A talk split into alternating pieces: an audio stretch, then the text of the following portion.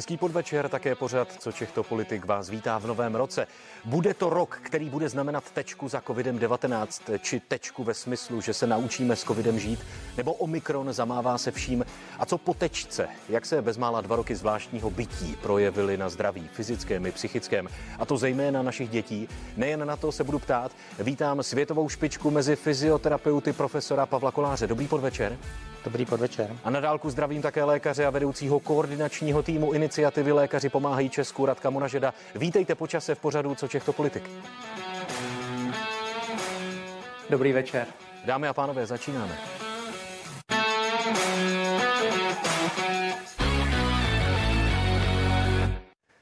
Začnu u pana profesora. Pane profesore, vy jste mimo jiné v jednom z rozhovorů řekl, jen rouška nás před virem neochrání, nejdůležitější pro naše zdraví je pohyb. I proto by COVID neměli řešit pouze epidemiologové. Vytváření strachu okolo pandemie je přehnané, strach ohrožuje, ohrožuje imunitu. Dá se podle vás nějak vyčíslit, kolika lidem strach z covidu natolik uškodil až k vážnému stavu, po případě k tomu nejhoršímu k úmrtí, že by to bez strachu prostě zvládli, nebo tohle se vyčíslit prostě nedá? No, úplně to není přesná citace, co jsem řekl, nicméně eh, s určitostí je to, že hm, jaksi největším štítem, nejlepším štítem eh, je naše imunita proti covidu a eh, ta naše imunita je velmi úzce spojená s naší psychikou, s úzkostí, strachem, s naší emocionalitou. Ta emocionalita se promítá do naší imunity, promítá se do vývoje onemocnění. To znamená, ta otázka toho strachu, úzkosti je něco, co eh, má své dopady, takzvané nocebo dopady a ty mají zcela objektivní eh, dopad pro, naše, eh, pro náš vývoj onemocnění, pandemie, ale COVID není jenom otázkou expertů, není to otázka epidemiologů, není to otázka jenom imunologů, je to také virus, který má psychosociální dopady a Rozumím. to musíme v tomto směru také eh, takto vnímat. Ještě upřesním, že jsem vás v úvodu necitoval, ale z těch rozhovorů, které jsem s vámi četl, takhle já osobně jsem to pochopil, tolik na doplnění. Eh, pane profesore, jak vy osobně jste bral, když se tady mluvilo o mrazácích, eh, či ta poslední kampaň ala obaly krabiček od cigaret se slogany lidí na jip uvěřil dezinformacím a podobně? Pane profesore.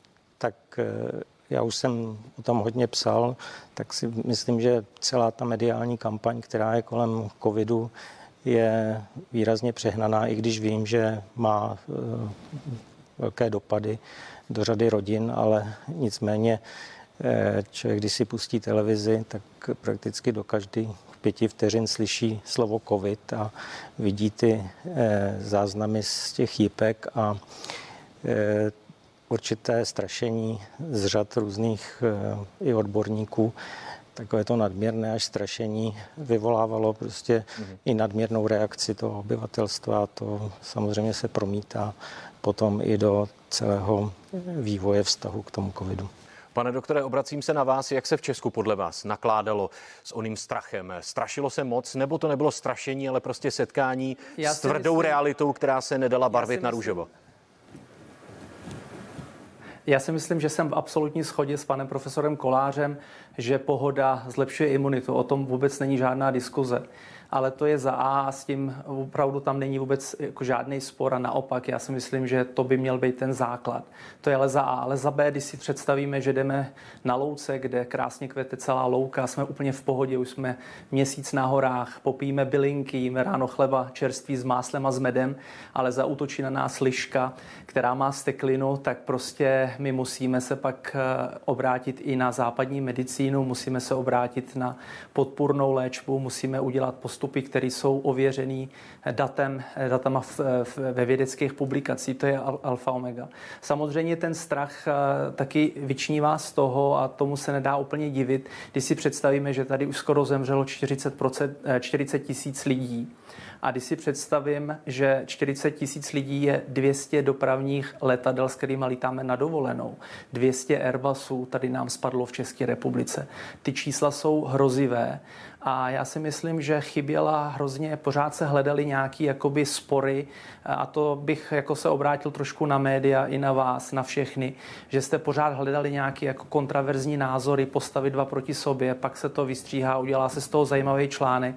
Ty média mají větší prodejnost reklamy a tak dále. Ale málo kdo řekl lidem, co je třeba tohle. Třeba já to zkusím teďka u vás, pane redaktore, co si myslíte, že je tenhle ten malý, malá pomůcka? Já úplně nevidím, je to pane doktore. Který... Ano. Jo, tak já ho, Prosím takhle, děkuju, já ho děkuju. přiblížím. Je to oximetr. Ano. Ano, a tenhle ten oximetr, když si dám eh, na prst, tak mě řekne, v jakém stavu je můj dýchací, eh, jaký jsou, v stavu jsou moje plice ano. a když se nakazím covidem, co mám sledovat. Víte, kdy mám se obrátit, třeba pane redaktore, vás se ptám jako lajka, kdybych se měl obrátit na lékařské zařízení a na nějakou nemocnici, jaký číslo by tam se mělo objevit, abych začal trošku vyhledávat pomoc? Povídejte, jsem jedno ucho, pane doktore, povídejte tak je to, když klesne moje saturace po 90, u zdravého člověka jsme někde na 97, 98. A bohužel to je věc, která nám indikuje, že ten průběh začíná být vážný tohle si umím představit, že před každýma zprávama řekneme, pořiďte si oximetr za 300-400 korun od jakýhokoliv výrobce a když jste pozitivní, kontrolujte svoji saturaci. Takhle jsme dokázali zachránit spoustu lidí. Bohužel se to nedělalo. Takže ten strach je z toho, že ty lidi umírali a byla to ruská ruleta. Někdo si vytáhl černého Petra, skončilo to špatně a někdo prošel tím covidem úplně jednoduše. Nebylo, Takže pojďme z vašeho pohledu dál tedy edukovat, lepší nám... říkat to, co říkáte vy, než třeba ukazovat eh, ony obrázky s tím nadpisem uvěřil dezinformacím?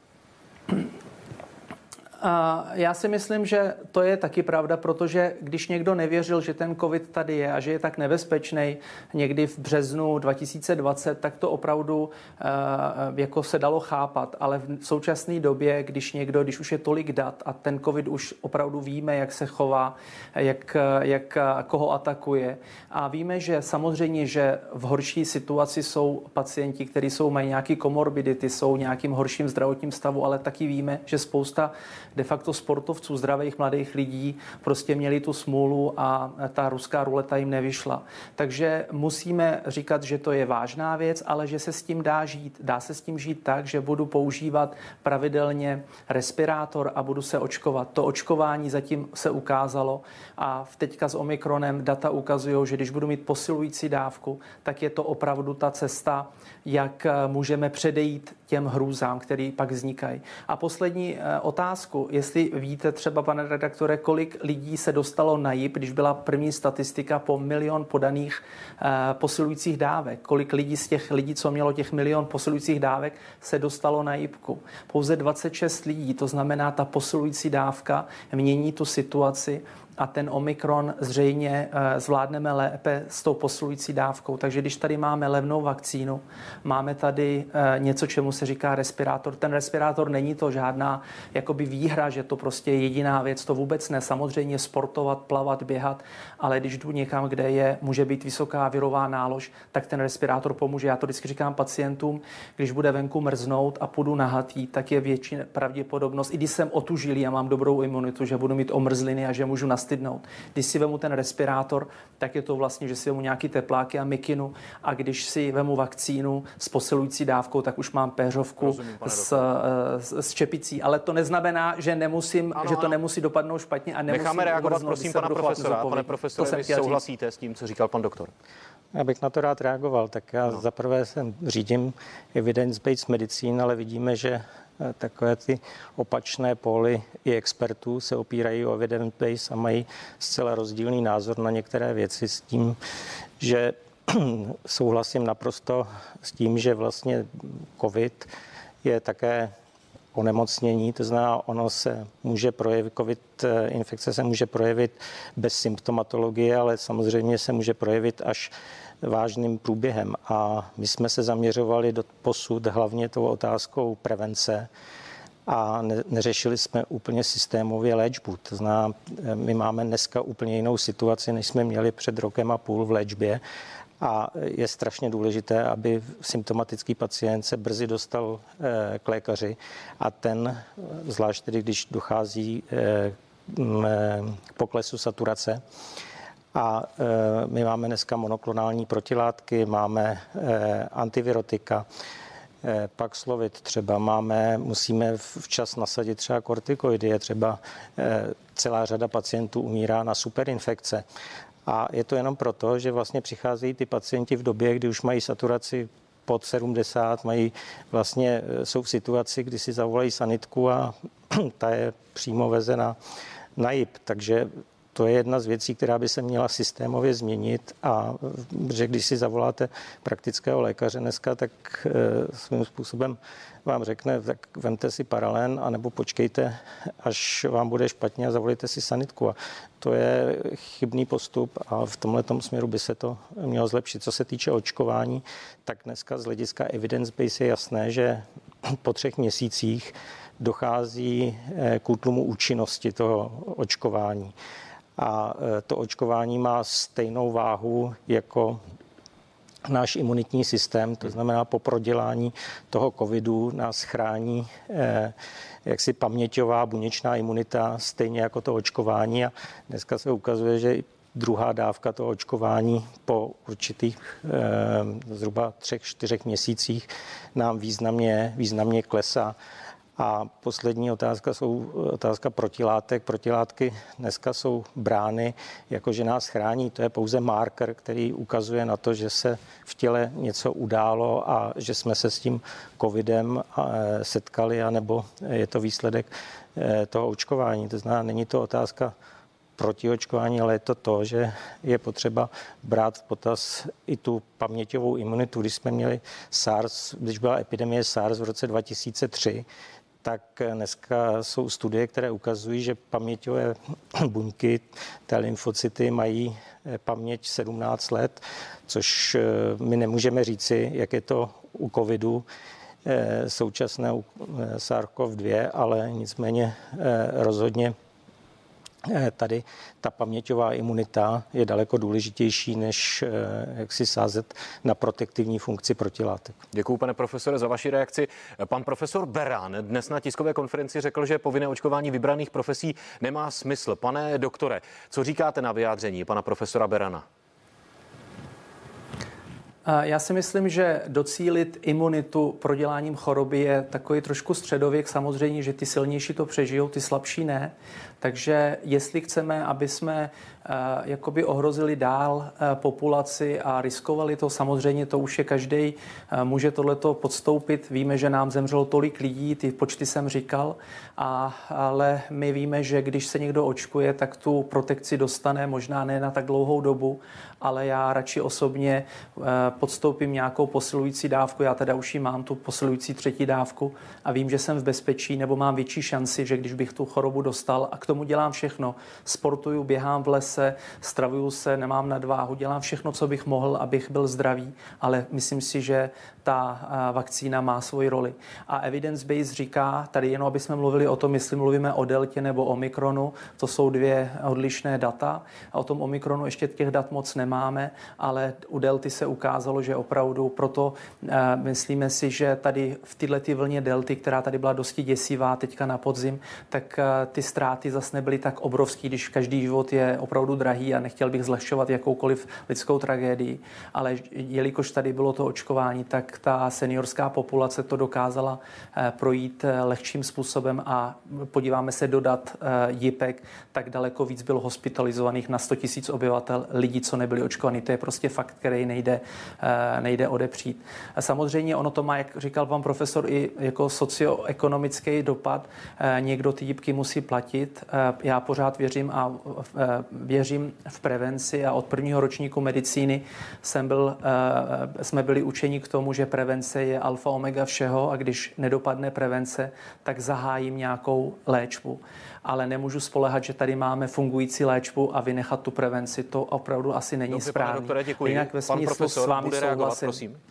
No, abych jenom reagoval na to, že neříkám, že prevence není důležitá. Já jenom říkám to, že vedle prevence je zde potřeba i léčba, to je první věc. Druhá věc, neřekl jsem, že bych se šel nakazit, abych získal imunitu, to v žádném případě, jenom říkám to, že se musí řešit otázka, co je dneska víc z hlediska ochrany toho organismu. Jestli to je imunita, naše imunita po prodělaném covidu, anebo vlastní očkování to je něco, co na to nemáme zatím odpověď a tuto odpověď je potřeba přes evidence-based hledat.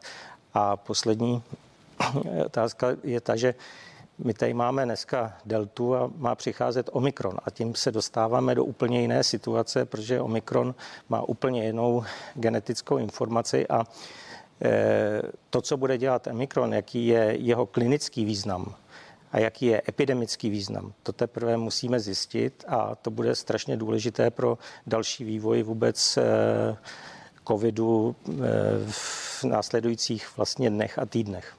Děkuji vám, eh, pánové, oběma za reakce na toto téma. Já se ještě vrátím k vyjádření, pane doktore, pana profesora Berana, že povinné očkování vybraných profesí nedává smysl. Tak eh, co vy na to říkáte, prosím?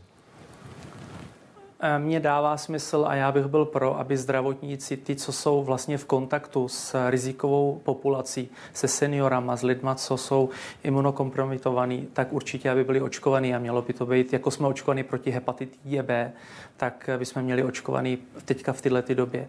Samozřejmě uvidíme postupem času. Já sám s tím problém nemám a celý náš tým je velký, jsme všichni očkovaní. Pane profesore Koláři, povinné očkování. Jaký je váš názor? Povinné očkování některých profesí. Pan doktor řekl minimálně lékaři a zdravotníci.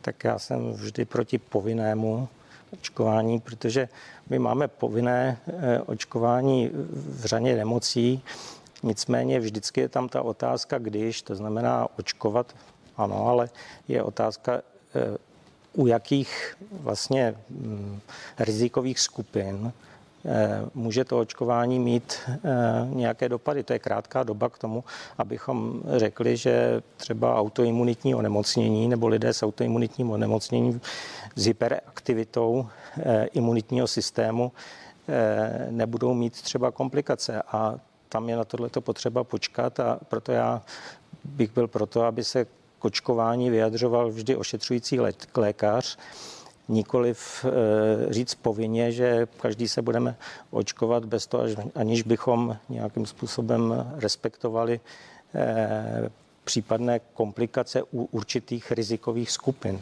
A u zdravých lidí samozřejmě očkování nebude mít žádné dopady, ale u těch rizikových skupin je potřeba si říci, eh, zda je úplně bezpečné. Eh, pane doktore, prosím o vaši reakci. Je z vašeho pohledu jedno, jestli se někdo nechá naočkovat na nádraží, anebo jde ke svému praktikovi a skonzultuje s ním to, jestli vakcínu dostat nebo ne? Tak. Mm-hmm. Jediná kontraindikace k očkování, která je známa podle dat CDC, eh, RKI, je eh, předchozí alergická reakce na eh, ten typ očkování. To znamená, nejsou známy další. Jediný, co se může stát u lidí, kteří jsou třeba imunitně oslabení, že u nich ta vakcína nevytvoří ty protilátky. Ale tady bychom měli ještě jenom říct dvě věci, aby jsme nemíchali jabka s hruškama. A to je, že lidi, co jsou jakoby hypersenzitivní, jak říkal pan profesor, na očkování u rekombinantních vakcín, což eh, třeba Pfizer nebo Moderna nejsou. Tam se dávají imunostimulanty, aby nabudili ten imunitní systém. To v mRNA vakcíně není, to znamená u Moderny a u Pfizera to není. U rekombinantních, to znamená třeba vakcína na chřipku, tak tam je vlastně ten imunostimulant, který nabudí ten e, imunitní systém a může udělat jakoby větší reakci. Tak jenom, aby jsme mluvili, mluvili o přesných e, typech vakcín, to znamená ty klasické klasické vakcíny, jako je třeba teďka ten Novavax, který se eh, má pomališku tady s ním eh, začít očkovat, tak to jsou přesně ty rekombinantní vakcíny, jako je třeba vakcína na chřipku a tam je ten imunostimulant, který nabudí ten váš imunitní systém, aby na to zareagoval. Ale zase, když vemu komplikace spojené s očkováním a s proděláním nemoce, tak já osobně chci být radši častěji očkovaný, nežli eh, jít a hrát tu ruskou roletu s tou chorobou. A to podotýkám, že jsem zdravý člověk, ale nikdo nemáme tu tu jistotu. Pánové, já tady mám jedno srovnání dvou vrcholových sportovců. Zprávu dnes eh, přinesl server Seznam zprávy. Na jedné straně fotbalista Joshua Kimmich, neočkovaný, co má po covidu zasažené plíce a stále nemůže naplno trénovat.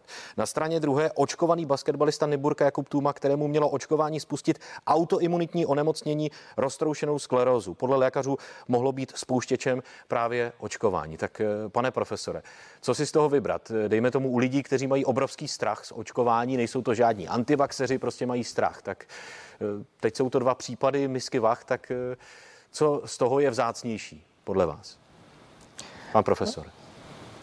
Tak my máme řadu otázek pořád u toho covidu, že vidíme, že tady máme lidi, kterým je 40, nejsou obézní, máme tady i děti, kteří onemocní a mají těžký, těžkou symptomatologii, těžký průběh a my doposud nevíme proč, bude to určitou typologií toho imunitního systému. My se hodně zabýváme tou otázkou eh, vlastního viru, očkování, ale ta typologie imunitního systému je zcela zásadní také pro vývoj toho nemocnění. My už máme některé markery, o kterých můžeme říci, že u těch lidí budou probíhat těžší případy nebo těžký průběh, těžší průběh ale nicméně eh, je to stejné eh, i v oblasti toho očkování, že eh, ta, to očkování vede k nějaké imunitní reakci, která může nějakým způsobem odhalit locus minoris rezistence.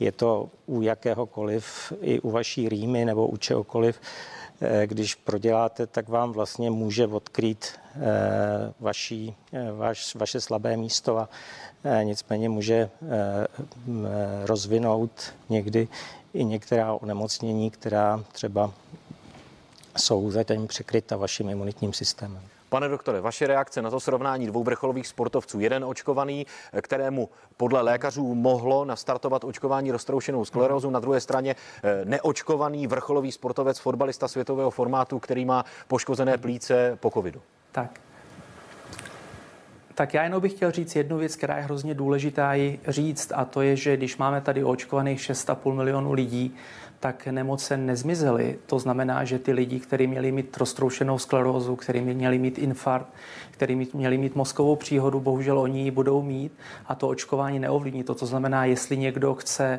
říct, že ta věc zvýší pravděpodobnost vzniku eh, roztroušené sklerózy, což je autoimunní choroba, tak musí mít data. Teďka nedávno třeba vyšla krásná studie z Mayo kliniky, která právě porovnala vznik nějakých dalších komplikací a neprokázalo se to. Neprokázalo se to. To znamená, eh, ten článek je takový zavádějící. Když je. někdo má zničený plice z covidu, tak je to následkem toho covidu, ale když u někoho propukne choroba, tak musíme říct, kolik se podalo těch vakcín, u kolika lidí vznikalo běžně bez těch vakcín roztroušený skleróz a kolik jich vzniklo teďka, když se ty lidi naočkovali. A když tam bude signifikantní eh, rozdíl, tak pak můžeme říct, že to má na to vliv. Ale nemůžeme říct, Dobře, že každá doktore, věc, která rozumím, vznikne rozumím. teďka, když já se pane očkuju. Já ještě jenom dopovím tu myšlenku. Prosím, rychle, já, děkuji. Já ještě řeknu jenom tu myšlenku. Když já teďka tady sedím a dám si vakcínu a začne venku pršet, tak nemůžu říct, že díky tomu, že jsem se očkoval, se spustil dešť. To prostě nedává evidence-based smysl. To musí být nějaká randomizovaná studie.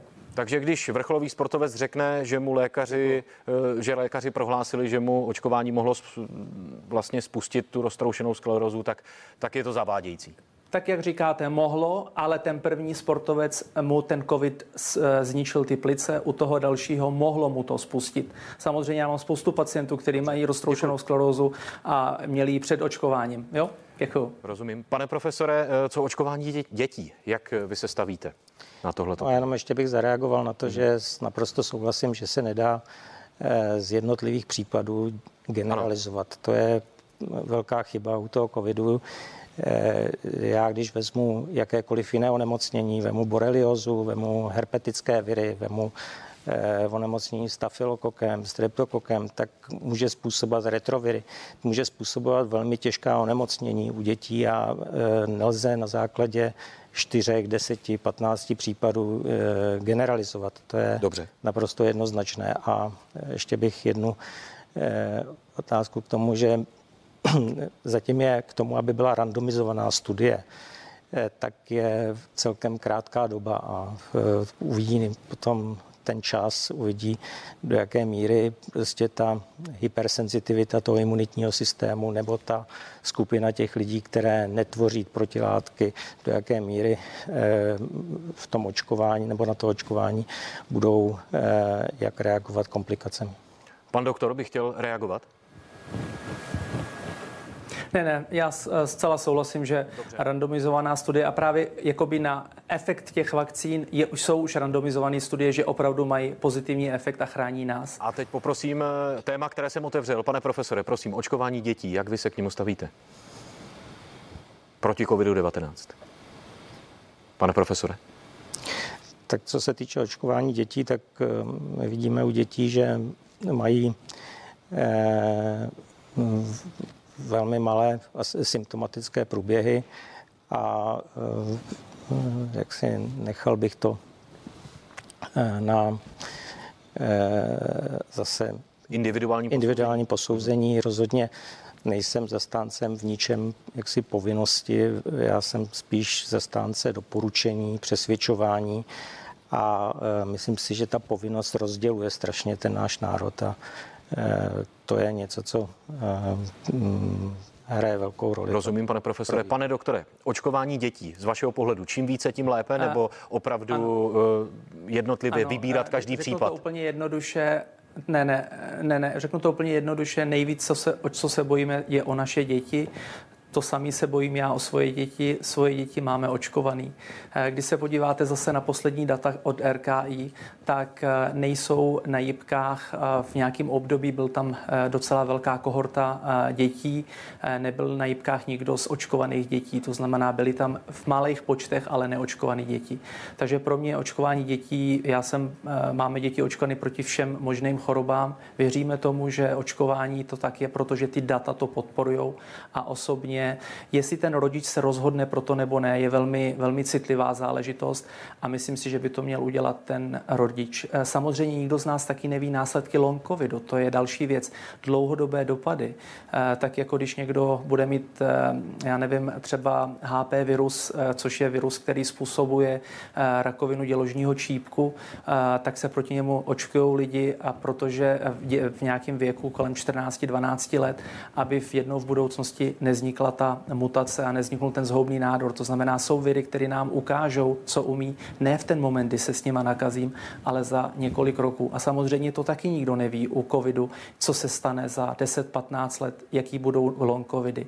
A jediná věc, kterou víme, že třeba když máte, jenom bych jenom řekl k tomu očkování, ještě když máte třeba planý neštovice, tak u nějakých lidí po nějakém čase se u nich aktivuje vir, který vlastně tam někde dřímal a vznikne vám pásový opar a u těch lidí, co jsou očkovaní proti planým nešťovicím, tak u nich neznikne. To znamená, to očkování by mohlo vlastně podle dat, který jsem zase jsme viděli a četli a probíráme s naší odborní a expertní skupinou, tak eh, ty, to očkování dokáže zmírnit. Eh, dá se očekávat v porovnání s jinými eh, virovými onemocněními, že to může zmírnit dopady long covidu. Dobře, pánové, ještě poprosím oba obleskovou odpověď. Začnu u pana profesora. Bude letos konec COVID-19, pane profesore, z vašeho pohledu? A poprosím rychlou odpověď. Děkuji. Tak já věřím, že ano a e, bude hrozně záležet na e, Omikronu, jestliže bude mít e, nízký klinický význam a přenese se přes jak si tu naší populaci, Rozumím. tak vytvoří kolektivní imunitu a můžeme možná, možná můžeme skončit s covidem. Děkuji, pan doktor. Poprosím rychlou odpověď. Děkuji. A jako nic, nic víc si nepřeju, než aby už jsme to měli za sebou, abych odhodil respirátor a aspoň ho pár roků neviděl. A bohužel teďka přijde Omikron, ten bude mít velký nástup, říkáme tomu Burj Khalifa, spadne dolů.